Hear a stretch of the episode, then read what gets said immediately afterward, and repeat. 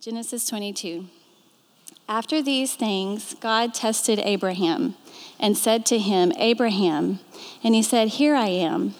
He said, Take your son, your only son, Isaac, whom you love, and go to the land of Moriah and offer him there as a burnt offering on one of the mountains of which I shall tell you.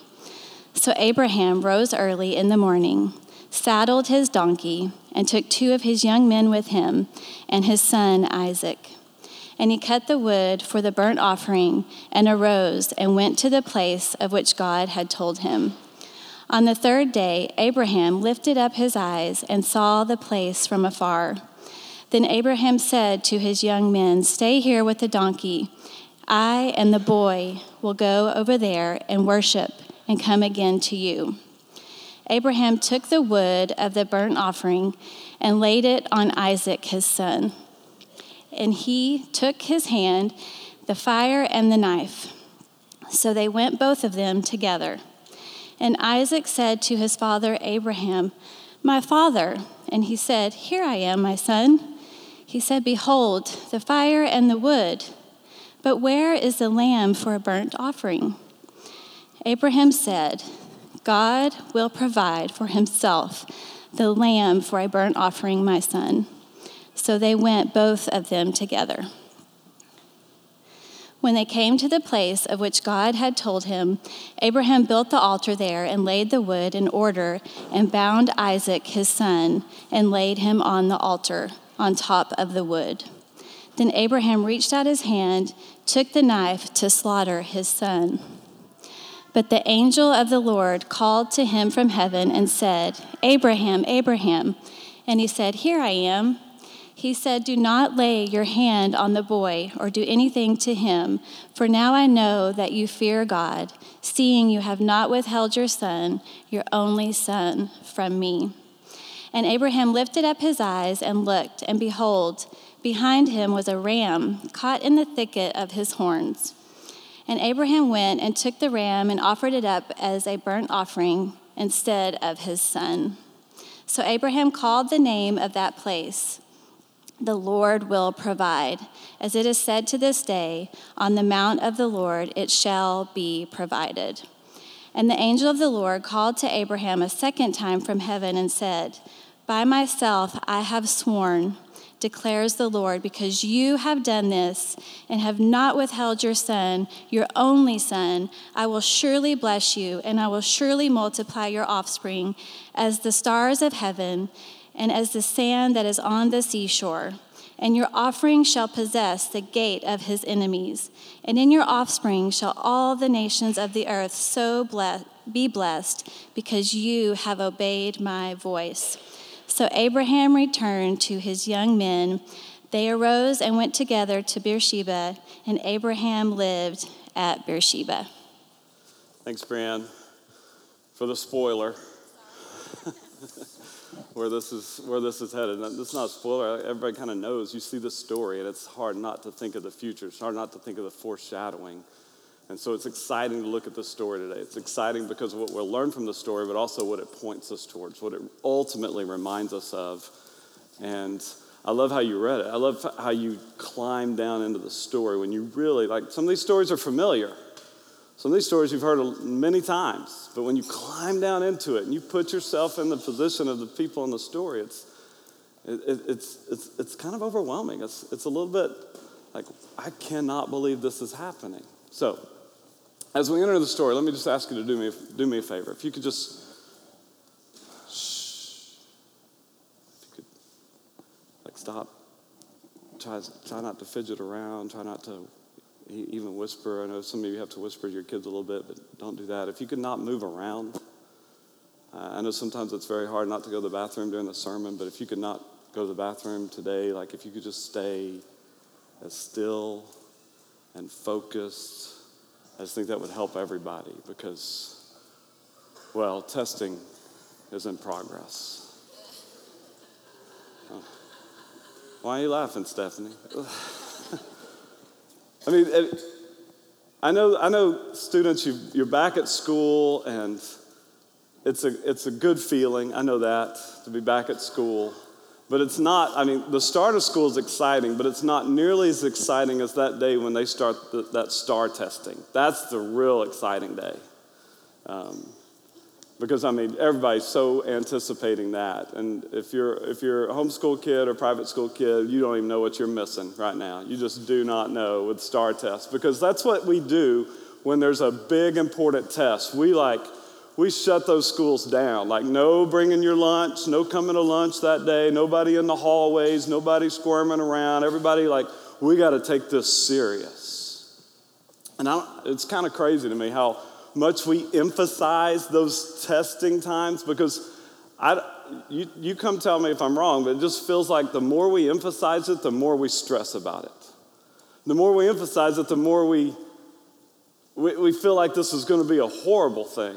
Like, this is not going to be good because they've told us this is really, really serious and it's really hard and it's really important. And if you don't pass, you don't get to go on. Like, what? It's, it's just kind of crazy how much we shut everything down. And there's like songs have been made about it and all kinds of stuff to try to make kids feel okay about it while we're at the same time making them feel so stressed out about it. And I know you're excited. I know that's like you can't wait for April when we start those things. But I mean, just if you just for a moment just stop and think about what this story is really about, what it tells us the story is about is that Abraham, God decided to test him. And man, if you think about the test, uh, I'm glad I don't have any tests like this. I mean, this is unbelievable what God is asking Abraham to do as a test of his faith, as a test of his devotion, as a test of his love. It's just, I mean, that's what he says, verse 1, in case you missed it. After these things, God tested Abraham. This is God's plan. This is, he's got a purpose behind it, and he's orchestrated the events and the circumstances in 25 years, like we talked about last week 25 years of waiting for this child to be born, and now God's going to put him to the test. God's going to say, Abraham, here, I want you to take that child that you've been waiting on for 25 years, and he's finally here, and all the joy, you named him uh, he who laughs or laughter because of the, the joy that he's brought to you in your old age. I want you to take him, I want you to make him a sacrifice, a burnt offering, which means all of him burnt up on the altar. I mean, what a test. And Abraham, as we've watched his story develop, you know that sometimes he passes the test and sometimes he struggles in the tests. But here's one instance where we can look at Abraham and we can know this is why he's the man of faith. This is why he's in the hall of faith. This is why we know him because of his great faith, because of how he passed this test. And so I, I, want us to do that. I want us to climb in the story a little bit. I want us to ask that question like, how can we be like Abraham? How can we learn from how he passed this test, how he, how he responded to this crazy, crazy request that there's no way he could have understood why God was asking him to do that? How we can respond when we experience tests and trials the way that Abraham responded, because I think we can learn from that in this, in this text. And, and I think as you walk through the story, there's really just, just some observations that you can make that I think will help us begin the learning process. And that's really how you read your Bible. That's how you study your Bible. You just walk through it, you read it, and you just make observations. You, what, what, do I see happening here? Who are the characters? What are they doing? What are they being asked to do? What, how do they respond? Why did they respond that way? Kind of put yourself into the story and, and try to figure those things out. You're just making observations throughout as you walk through your Bible. And so I want to make a few observations and hopefully learn from that. Then I want us to go to the ultimate picture of this at the end. But the first observation I think that we can make here is that we should expect tests from God.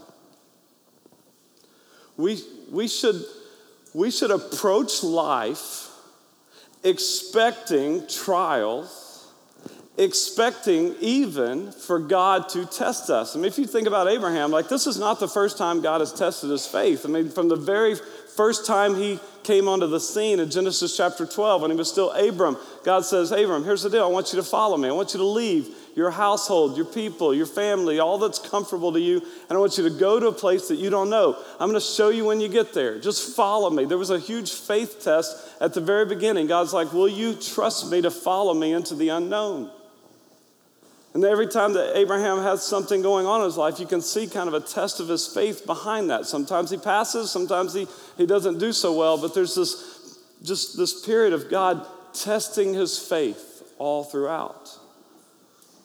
And so when you look at his story, I think that you can learn that from about our story, that we, we should expect this. We should expect tests to come in our lives. We should expect trials to enter into our lives. You remember before Genesis, we were in James, and James starts with a bang. He starts and jumps right into it, and he says these words James chapter 1, verse 2 Count it all joy, my brothers, when, not if, but when you meet trials of various kinds. For you know that the testing of your faith produces something in your life. It produces steadfastness or perseverance. Let steadfastness have its full effect that you may be perfect and complete lacking in nothing. So James tells us that when trials come, when tests of our faith come, we should be joyful because we know that it's producing godly character in us. That we, we should approach trials and we should approach tests with some, it may not feel happy, it may not feel joyful, but we should approach it with at least a big picture understanding that in the test, in the trial, God's doing something in us to make us more like Christ, to make us more mature in our faith. And so we can approach our trials and these tests with this big picture, long term mindset. God's doing something here. He's using this to make me more like Him, to make me more the person I really want to be. But this is that attitude that you see that you should expect that. If God's goal for us is to make us like Christ, and that's what it says in Romans 8, to conform us to the image of his son, then why wouldn't God do allow trials and bring tests into our life that are used by him to kind of take us through the fire, purify us, and to produce godly character in our lives? And so uh, the problem for us is not that the tests and trials come, the problem is our perspective towards them. The problem is that sometimes we act like God would never do this. When tests and trials come, the first question that most of us ask is why? Why would God ever allow this to happen in my life? And James gives us an answer. Because God has got uh, committed to the big picture. God is committed to our growth. God is he, He's going to see us through it. He's not going to leave us, but He's committed to us becoming more godly and more holy as we pursue Him. And so He allows these things into our life. So we, we have to learn to expect them. We have to learn that this is a part of life, as trials and even tests from God may come. Uh, author, psychiatrist, Christian psychiatrist, psychologist M. Scott Peck said it this way. Uh, I thought this was interesting. He said, Life's difficult. Okay, we all know that once we truly know that life is difficult, I mean, once we truly understand and accept it, then life is no longer difficult. I read that like 12 times before I thought I understood it. It's like, what is he just playing with me? No, I, I, think, I think really that's true. The problem is not that life is difficult, the problem is that we don't expect it to be. We start thinking that, hey man, if I'm, if I'm with Christ, this is all going to be sunshine and roses. This is going to be beautiful. It's going to be a yellow brick road to heaven. It's not going to be any problems. No, no, life is difficult. Jesus promised us some trouble. It's going to come. And as soon as we will embrace that, as soon as we really understand that tests and trials are part of life, I don't think it'll be as difficult anymore. All of a sudden, it's not abnormal. It's not, wow, this is a really tough season in my life. It's just like, no, no, no, life's hard. God's with us. Life's hard. There's going to be a trial. There's going to be a test. Those are going to come. They're strengthening me. They're producing godly character in my life, but it's always going to be difficult. And when I understand that, it's not so difficult anymore. And so we need to see it from that perspective. We need to understand that tests will come into our lives. God's going to allow trials and tests to come because He's got a big picture perfect purpose. So here's the deal. That doesn't mean that every difficult thing that happens in your life is a test from God. Sometimes that's what we start doing. Like everything that happens to me that's negative, it must be from God, it must be a test. So you find yourself asking yourself weird questions like, huh, I wonder what God was trying to tell me when I got that speeding ticket. It must be a trial. No, it's pretty easy. Like, don't speed. Or at least don't speed when the officers are around. Like, don't speed. Like that. There's just natural consequences to some of our actions. And so we can't blame everything on God. I made a horrible mistake, a horrible error over here, and then I had to reap consequences, and that seems unfair, so God must be trying to test me. No, no, no. Not everything can be pointed towards God, but there are these things that God allows to come into our lives, these difficult life lessons that come in that are pointing us to a bigger picture, that remind us of that truth, that we should expect tests from God. So, Abraham's got this test, and it's just a, really one more huge test in a long line of tests that God has given him along the way. And this one he passes with flying colors. How does he do that? I think if you're looking at the text and you know the story, I think you can, you can build a case for how Abraham passed this test by starting here that we, we and Abraham must have, but we should focus on God's promises. That when you don't understand what God is doing, and that's what a test feels like most of the time. A test and a trial is different than a temptation because a test and a trial doesn't seem like it fits. It seems illogical. A temptation seems like a logical thing that we would want. That's why God doesn't tempt us, the devil does that. God brings tests because these things don't seem to make sense on the surface because God's ways are higher than our ways. So when the test comes, when the trial comes, if you want to persevere through that, here's what you do you, you trust in God's promises, you focus on God's promises. Abraham had to be focused on God's promise. God had made a very specific promise to him I'm going to give you a son, you're going to name him Isaac. And that son is going to create a whole nation of descendants, more numerous than the stars in the sky, more numerous than the sand on the seashore. You're going to have all these descendants from this son, Isaac. And so it doesn't make any logical sense that that son who God had promised all this nation would come through would be sacrificed and killed on the altar before he ever has children, before he ever grows up. And so when everything doesn't make sense, you run back and you cling to and you focus on what God has promised you. And that's the way that you have to get through this.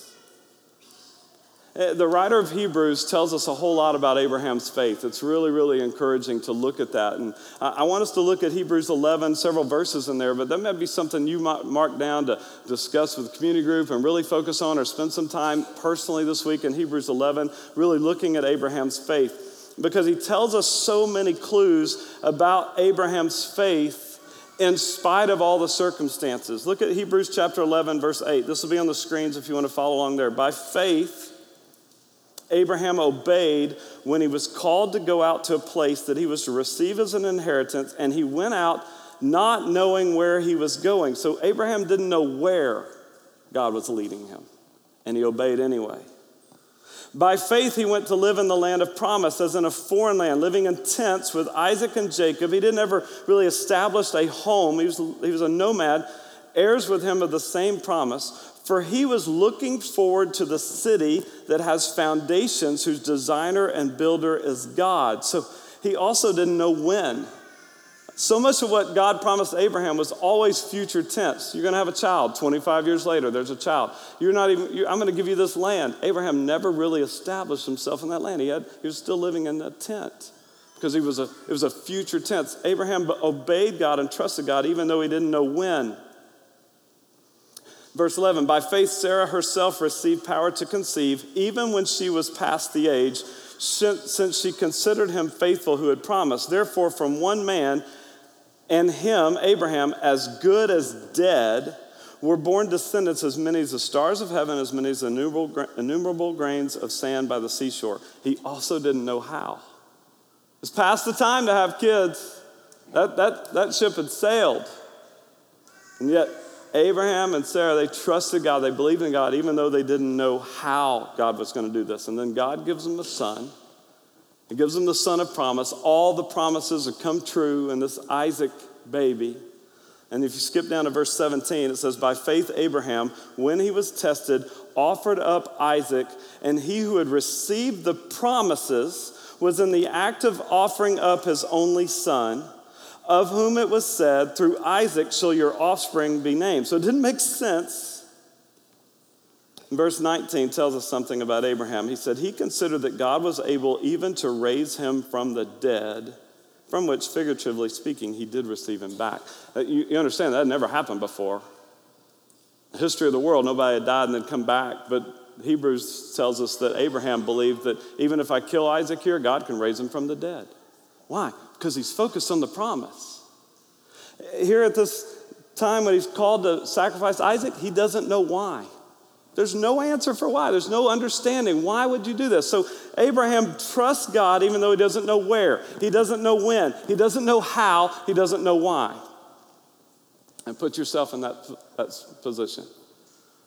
All, all I need, if I'm honest, is one of those unanswered and I struggle. I, I can know the, the where, the how, and the why, and I, and all of a sudden I'm delayed, God delays, and I don't know when, and I'm just struggling. I lose faith. Abraham didn't know where, he didn't know when, he didn't know how, he didn't know why. And he trusted, he kept following, he kept obeying God.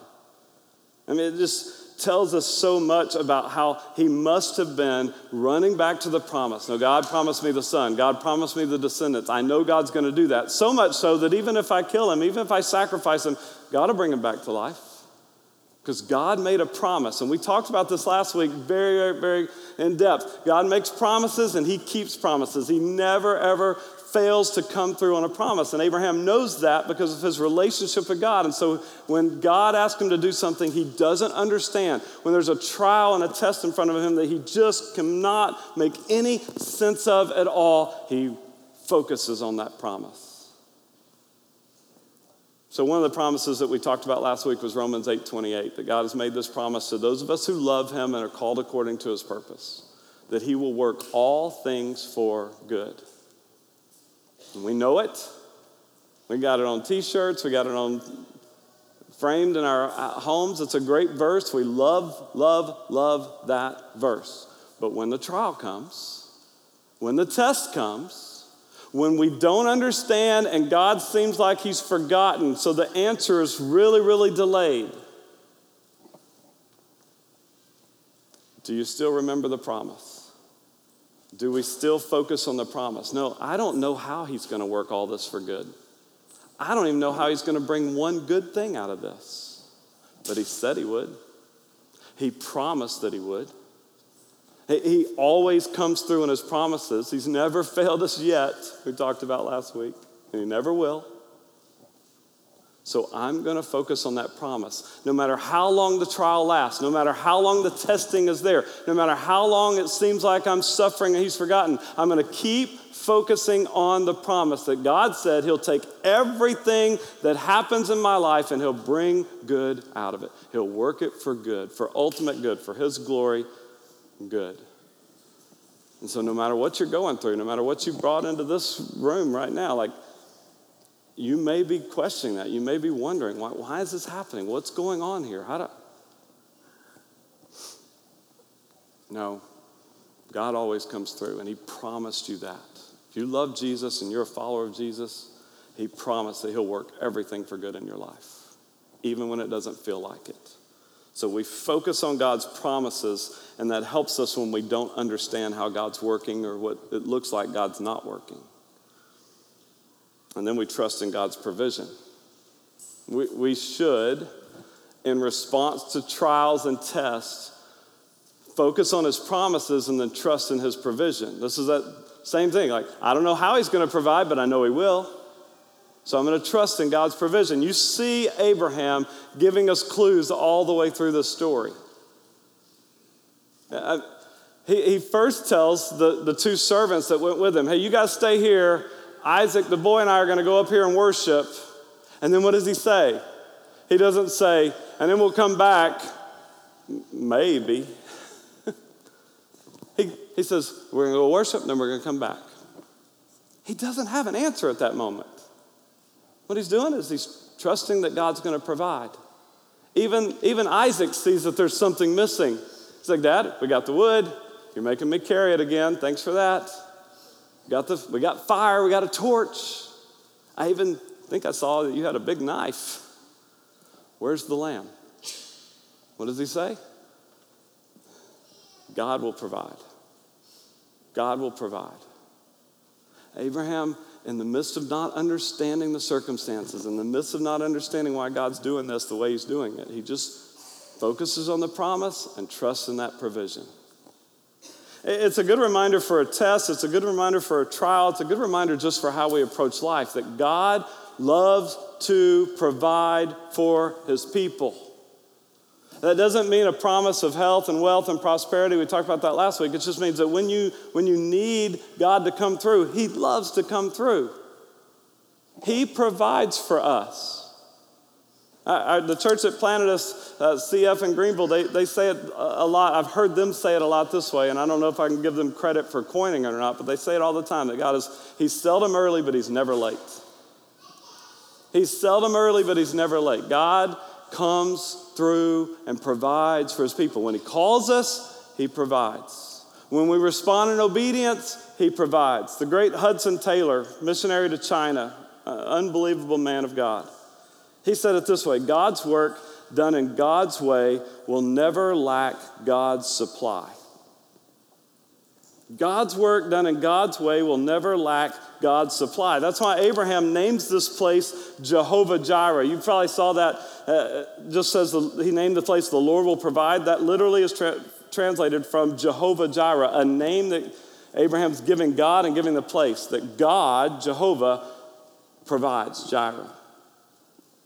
That he comes through for his people. So God's work done in God's way will never lack God's supply. When God calls us to a work, and we obey Him in faith and confidence and trust in Him, and we're doing that work, doing it in His way, we'll never lack God's supply. So, what, what does that really mean? Well, I think we can get confused about that. We can think, well, God will just provide and then I can go do His work. But that's, it's not really what Hudson Taylor was talking about. It's not really what the Bible talks about. What the Bible talks about is God's work done in God's way, and in God's way usually requires some faith. We walk by faith, not by sight. So, God's way of following Him and obeying Him and trusting Him usually requires faith. It usually requires risk. It usually requires some level of sacrifice. So, this fall make, make, marks 19 years since uh, I helped start this ministry that I lead called IGO Global. And I know a lot of you have heard of it. Our students are very involved in IGO. 19 years ago is when we decided to try this. And uh, we, we really had no idea what we were doing. We, we knew that God was like leading us to take the opportunities that we had to speak in front of students and to call them to foreign missions, call them to global engagement, to make him famous among the nations and people that had never heard. We knew that, but we didn't know how that was going to play out. We knew that we would just start calling students and maybe they'll go with us. We had no idea that their parents would probably say no at the time. We just like, that's what I think we're supposed to do. This idea that God, I think, had given us had been talked about and prayed about and discussed for two years. I had a job in Indiana at the time, so I was already doing foreign missions. I was in Indiana. You think that I'm crazy. They didn't have like sweet tea or cream gravy, so it's pretty foreign. I was in Indiana, had a, had a good ministry job. we were happy. And it felt like God wanted us to do this. And it, it didn't make sense at that time and that circumstance to start this anywhere else but the Dallas area. And so we started thinking, Tammy and I started thinking about if we're going to do this, we're going to have to move back to Dallas. What is that going to look like? We're going to have to leave our job. We're going to have to do all these things. And so I had the best plan, one of the best plans I've ever had in my life. It's like, well, I'll tell you what, we'll just start spreading the word. We'll start, we'll start trusting God. We'll start We'll start telling people about this, and when God provides at least like a year of salary, it'd be nice if we had two, but when God provides a year of salary so we don't have to worry about the transition or the gap, then we will start the pro- we'll sell our house and we'll move. Like, makes sense, right? God's calling us to this. He's He's going to provide. God's work done in God's way will never lack God's supply. So He's going to supply. Let's see Him supply that and then let's go. And then that summer, I made another horrible error in my life. I read a book called Visioneering by Andy Stanley. And I'm, I say horrible error, it's a great, great book. It's not just about starting a ministry or a business or something, it's just about personal vision. And I was reading through it, and I got to chapter 10, and in chapter 10, I found this quote The people who make a difference in this world commit to what could be before they know where the money's coming from. Their vision is enough to cause them to jump in. Money usually follows vision, it rarely happens the other way around. Consequently, vision always involves sacrifice and risk taking. Ah, Andy Stanley. It, it hit me like it was, it was like getting hit in the face. It was so different from my brilliant plan. And it was so grounded in the scriptures. And I read that. I was actually speaking at a youth camp when I read that, and I just like plowed through it. And I realized that chapter 10 of Andy Stanley's book will lead you to chapter 11 if you're not careful. Bankruptcy. Um, something I had to declare at the time. So, no, just joking. Um, I came home from the youth camp and I took Tammy out to dinner. And I, I, I, looked across the dinner table with her and I said, You know, we've been talking about this, starting this thing. We, we didn't even know what we were going to call it at the time. And We've been talking about it for two years, and here's what I think God's telling us to do. I think He's telling us to put our house on the market and sell it. And when it, whenever it sells, we should move down to Texas and we should live with your parents. So she knew I was serious then, right? I said, I'm going to live with my in laws. I'm willing to go live in their house as a grown adult. And I love her, her parents. I, I, really do. They're, they're awesome. But I didn't, I didn't really want to live with them. I just thought, well, I don't know how God's going to provide, but I think He's calling us to step out on faith. And she was crazy enough at the time to go along with this new plan. And so we put our house in the market. Eight houses for sale in our neighborhood had been for sale for two months, and ours sold in like three days. Okay, great. I mean, this is just the way God works, guys. Like, He calls us to things and He will provide, but it's hardly ever, uh, He never, almost never allows us to skip a step. Sacrifice, risk, step out on faith, and then watch God provide. Why? Why does He do it that way? Because He gets the glory when He does it that way. People look at him, not, not the sacrifice that I made to live in my in laws. They look at him and what he did to provide for that. 19 years later, we still got this ministry going. We're still training and mobilizing students. And it's not because of what I did or any, it's all because God called us, he provides. Now, that, that may be something for you personally. Maybe you got something that you've been waiting to try and you haven't stepped out in faith because you're hoping God will give you some really concrete answers on the other side of that first. Maybe it's something simple like serving in our church. We want you to serve. Every member here of our body is a minister, and we've got a place for you to serve. And you go, oh, I don't know, man. I need God to confirm that I could actually like do lead children, that they would listen to me. No, God's never going to confirm that they're going to listen to you because they're not going to listen to you all the time. You just step out on faith and you see God provide. You just jump into the game, jump into serving, playing your part, and see that God uses you and provides for that. God's work done in God's way. God's way almost always requires risk, almost always requires sacrifice.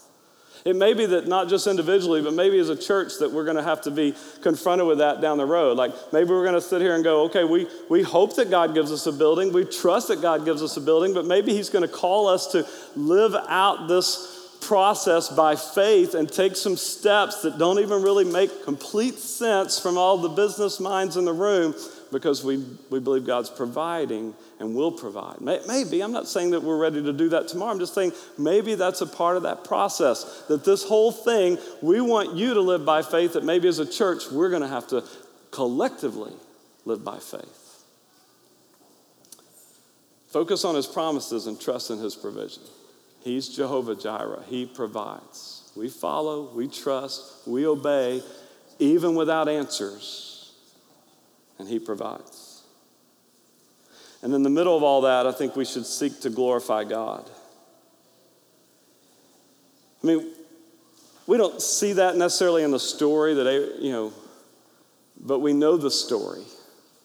Because in this story, we can look at Abraham, but what we really see is God's faithfulness, God's provision. God's, God, God never wanted him to sacrifice his son. This wasn't some weird We have a horrible God that would require that. He was testing Abraham's faith, and he always had a plan. He was always going to provide the ram. And so, what we see is a great God in this picture. We see a chance to, for Abraham was given a chance to trust him even when he didn't understand. And what that did was gave him this opportunity to put God's glory on display, to, to give God glory in his life. Trials and suffering, tests in our life, give us a powerful opportunity to give God glory. I want you to think about that. When you go through a trial, when you go through a test, there's this unique opportunity that doesn't exist most of the time in our lives when we're just living comfortable and peaceful. There's a unique opportunity to give God glory in a way that cannot be ignored by the world. Do you understand that? This world doesn't necessarily care about what this Bible says. The, the people outside this body that, that are not believers, they don't, they'll reject this Bible as some ancient mythology book. You can share the gospel and the truth of the gospel and Jesus with them, and they can look at that and say, No, no, no, no, no, that's not for me. That's something just for you. It works for you, whatever. They reject that. They reject us all the time. They can't ignore it when we suffer and we stay faithful. When we go through a trial and we don't waver and we continually trust God and we focus on His promise and we trust His provision and we come through on the other side stronger, no one can ignore that. You can reject the word, the, the Bible, you can reject the gospel and all these things, but man, when it comes face to face with somebody walking through a trial and doing it with faith and doing it with trust and passing the test, man, you just, you get an opportunity here to put God's glory on display in our trials. So you got to ask a different question. The question we normally ask is, how do I get out of this? When will this end? How do I get through it? Instead, it's the question of how, how can God use this to bring him glory? How does God want to use this to bring him glory in my life? I don't know if you guys know the Harpers, Brian and Blancy over here have been friends of us for, with us for a long time.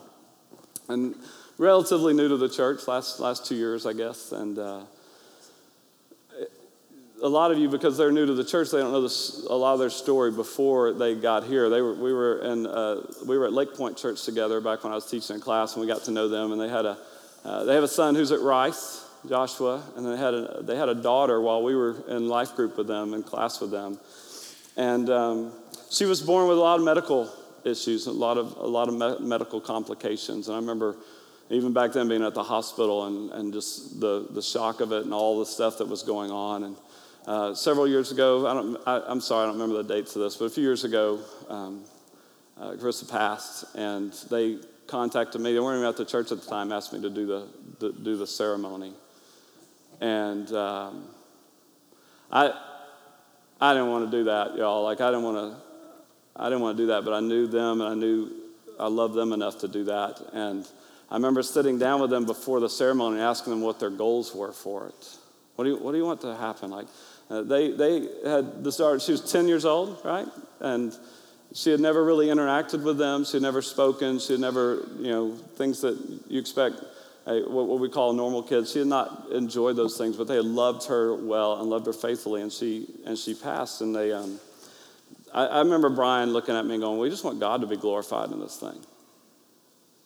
We, we want people to see that God is faithful and He's good even when it doesn't feel like He's faithful and good. I was like, man, you probably got the wrong guy because I think you need to be doing this thing. You need to be speaking. And, and I got to represent them in that moment and to just to, just to highlight their faith in a good God in the midst of a really, really challenging circumstance and situation. And I, I told him this morning, I was talking to him, I was like, I, I, I've thought about that many, many times. And the thought that I keep coming back to is that you guys put God's glory and goodness on display that day in a way that most times we just don't get to see. And it's these trials, it's these tests that come in our lives that we don't want. We're like, why, why, why? It's these opportunities that God gives us. He's growing us, but it's really like this opportunity to show how great he is, to show how much we love him, to show how much we trust him, to show how we know he comes through for us. Don't waste your suffering. Don't waste the trials. Don't waste the tests. Look for ways to put God's glory on display. And this story, I mean, like, like Brand said, this story is not just about Abraham. We can learn a lot from Abraham, but this story is really teaching us about God. It's showing us the glory of God, it's showing us how great He is.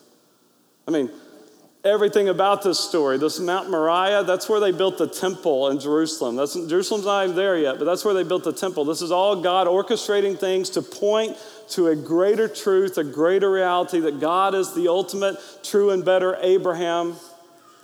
And he's going to sacrifice his son, the true and better Isaac, for the sin of the world. And Isaac, there's a substitute. The ram became the substitute, so Isaac didn't have to die. And Jesus, God's own son, only son, his beloved son, is going to die in our place so that we don't have to die. We get all eternity to live forever with God. The book Counterfeit Gods, Tim Keller says it this way God saw Abraham's sacrifice, and he said, Now I know that you love me because you did not withhold your only son from me. But how much more can we look at this sacrifice on the cross and say to God, Now we know that you love us, for you did not withhold your son, your only son, whom you love, from us. When the magnitude of what he did dawns on us, it makes it possible to finally rest our hearts in him rather than in anything else. I mean, if you look at the story and you're honest, you go, Why? Why would God do a test this way? Why, why such a crazy request? Why test Abraham? There's so many ways you can test your faith. Why this test? And there's a lot of ways you can answer that because one of the answers is an idolatry thing, right? It's like God gave Abraham Isaac, and is Abraham willing to give Isaac back to God? Or does he? Did, did Abraham just want what God could give him in a son, or did he just want God? Was God enough? There's that question. But I really think the biggest way to answer that, the most true way to answer the question, why did God do it this way, is because God is pointing us to Jesus. It's the only way that really makes sense to me. Why would you call someone to sacrifice his son? Because God's going to give up his son, his only son, so that whoever believes in him will not die, not perish, but have eternal life. That that story here is pointing us to the greatness of the gospel. It's pointing us to the greatness of Jesus. It's teaching us how great and glorious God is that he would make that ultimate sacrifice for us. I was sharing the notes with Ryan and Kai and Nick, as I always we always do with each other, and they reminded me of that tool that if you're not using this, like get one, Storybook Bible. It, read this to your kids. Read it after your kids are gone to bed so they won't see you like crying. Uh, it's so amazing. I'm going to read the story of Genesis chapter 22. Brian, I'll try to get through this. God knew that his secret rescue plan could only work if Abraham trusted him completely. God had to make sure Abraham would do whatever he asked. So a few years later, God asked Abraham to give him a present Abraham liked giving presents to God. He gave God his animals. They were called sacrifices, and they were a way to say, I love you to God. But this time, God didn't want a lamb or a goat. God wanted Abraham to give him something more, much more. He wanted Abraham to give him his son, his only son, the son he loved, Isaac. Put his boy on the altar and kill him as the sacrifice? How could God want him to do such a terrible thing? Abraham didn't understand, but he knew that God was his father who loved him. And so Abraham trusted him. Early the next morning, Abraham and Isaac set off. They climbed the steep, stony trail up the mountain. Isaac carried the wood on his back, his father carried the knife and the coals. Papa, Isaac said, we have everything except we forgot the lamb for the sacrifice. God will give us the lamb, son, Abraham said. They built an altar and laid the wood on top. Abraham asked his son to climb on top of the wood. Isaac didn't understand, but he knew his father loved him, and so he trusted him. He climbed up onto the altar, and Abraham tied his boy to the wood. Isaac didn't struggle or try to run away. He just lay there quietly and didn't make a sound. Everything was ready. Abraham took the knife. Tears were filling up his eyes. Pain was filling up his heart. His hand was shaking. He lifted the knife high into the air. Stop, God said. Don't hurt the boy. I want him to live and not die. I know now that you love me because you would have given me your only son. Abraham felt his heart leap with joy. He unbound Isaac and folded him in his arms. Great sobs shook the old man's whole body. Scalding tears filled his eyes. And for a long time, they stayed there like that in each other's arms, the boy and his dad. Suddenly, Abraham saw a ram caught in some brambles, the sacrifice. God had given them what they needed just in time. The ram would die so Isaac didn't have to. And so Abraham sacrificed the ram instead of his son. And as they sat there on the mountaintop watching the embers of the fire die in the cool night air, the stars above them sparkling in the velvet sky, God helped Abraham and Isaac understand something. God wanted his people to live, not die. God wanted to rescue his people, not punish them. But they must trust him. One day, someone will be born into your family, God promised them, and he will bring happiness to the whole world. God was getting ready to give the whole world a wonderful present. It would be God's way to tell his people, I love you. Many years later, another son would climb another hill, carrying wood on his back. Like Isaac, he would trust his father and do what his father asked. He wouldn't struggle or run away. Who was he? God's son, his only son, the son he loved, the Lamb of God. Let's pray. God, thank you for your love. Thank you for these stories that man, what they do is they remind us of your love for us. They remind us of your greatness. They remind us of your glory. We want to we want to be like Abraham. We want to be faithful when we don't understand. But God, ultimately, we know that this is all about you. That all the glory goes to you. God, I pray that you will make us faithful. I pray that you will help us to persevere. I pray that you will help us to trust you when it doesn't make sense. But God, I pray that you'll do that for your glory. I pray that you'll do that so that we can show the world how great our God is, that He always comes through for His people, that He provides because He promises. And God, we thank you for the ultimate provision that you made in Jesus Christ and His death on the cross, your Son, your only Son, the Son that you love.